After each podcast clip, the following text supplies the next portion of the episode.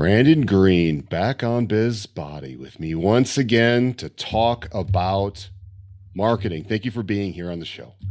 Honestly, BizBody podcast. Keith, I love it. I'm super honored to support you. I think you've got an incredible thing here and an incredible audience. So any way I can help support you and your audience, I'm excited too.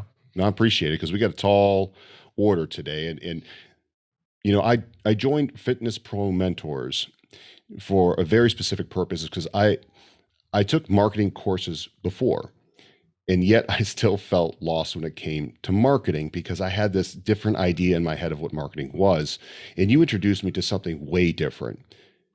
Tell me, what type of magic did you weave to help change my entire approach to marketing? So there's a lot to unpack. I think that like the easiest place to start with this whole thing is like I took marketing in school and there was a heavy emphasis on when you would explain a product, this idea between features and benefits around a product, which is fine, right? Features is what something has and the benefits is what something does.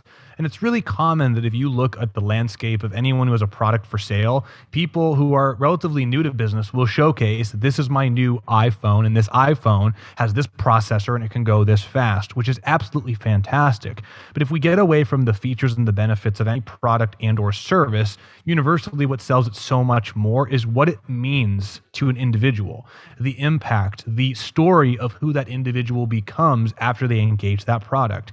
You can't sell the airplane to go to the Bahamas because no one cares about the airplane in most cases.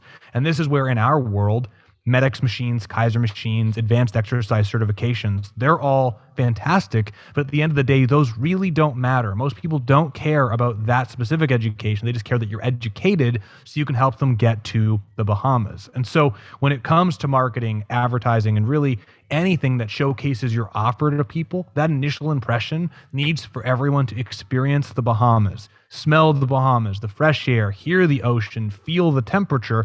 And the closer you can get to people feeling that experience fast, making it feel like I can do that with no time delay, no problem. It's going to be expensive, but it's going to be worth it because at the end, I will be in the Bahamas. That makes life really good. And so we try to reverse engineer that entire process to make this entire thing, all the messaging around what it means to engage in your service. And in my opinion, the coolest part about this and the simplest place to start is it enters into who the client is and their story. Because if you have success stories with clients, there's already some incredible stuff there. That's a really good way to put it. And what I found intriguing was when I was going through the process, trainers resonate with other trainers rather than the people that they want to serve. 100%. And I mean, I made this mistake too.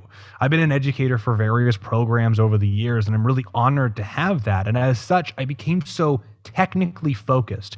And I went through the season of studying biomechanics and anatomy and investing over $100,000 flying all over the world. And because I was so proud of that technical prowess and really feeling so good at explaining it, I made all of my messaging around that technical stuff, which in reality turned my website and my business into an exhibition for those education programs, which does nothing for helping me get more clients. Unless those clients are trainers.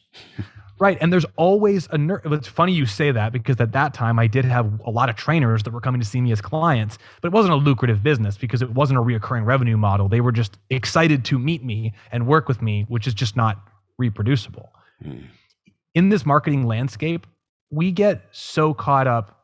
Let me start over. We need to think about the client avatar. And in my opinion, I've been saying more lately, the profitable client avatar of who our messaging is for. Because if we don't know who we're speaking to, it's literally ridiculous to pretend that anything we're going to create is going to land. We can share studies and content, but if I'm trying to sell grandma on a twice-a-week service with me that's going to cost $1,000 per month, she's not going to care about the pneumatic Kaiser machine picture. She's going to care that other grandmas are spending the same kind of money and getting the same experience. When you talk about framing it around the individual, what makes your process unique to be able to dial in the messaging to that individual? Most people fundamentally want very similar broad outcomes, especially in our world, right? People will find a trainer that can help them get to a specific destination faster. There are some people who are conditioned to think that the trainer is just a commodity tool and they know exactly what they're going to get. And they know for $60, $80 an hour, they're going to get a cool workout and lose their breath. But at that higher level, expert level, if you will, there are very specific outcomes that people want. If people want to lose weight extremely fast, but healthy, they will find someone who is an expert on nutritional consulting and helping people get there faster. But that weight loss is not really the thing that they're after. They're really around a few core values. There are three core markets that anyone makes any purchase decision around, and we should be designing our service for. There's health, wealth, and relationships. We're in the health market, but that health market also extends to social status, to insecurity. It extends into time value, right? If you have someone who has a shoulder pain, the number of people that you've seen, I'm sure, who've had shoulder pains for 4+ years and never sought someone out, but the day that it stops them from throwing a ball, all of a sudden it becomes a thing. And so really, as you know, the purchase decision they're making is not really around the shoulder going away, even though that's the driver to have the conversation. It really is around, I want to be able to throw the ball and throw the ball forever. I want to pick up my grandkids and have no pain. I want to continue playing recreational hockey with my fellow retired NHL players. And so the key shift is that everyone, when it comes to client avatars and profitable client avatars in your messaging, we get so hung up on the demographics. I work with 40 to 60-year-old women. I work with 30-year-old athletes. I work with 50. That's great. Truth is, what broadly covers all the demographics are key psychographics. If we can measure in, dial in the messaging specific to psychographic problem, people who have specific pains, that pain uniformly covers so many different demographics. There are so many different men and women of different ages that want the social status that comes with driving a red Ferrari.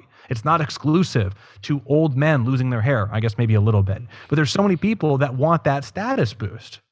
So if we think about psychographics, is your market covering pain problems, helping people move better and feel better so they can have high quality problems solved now and long-term? Weight loss problems. Can you get people to lose weight faster now and then create a long-term solution for that?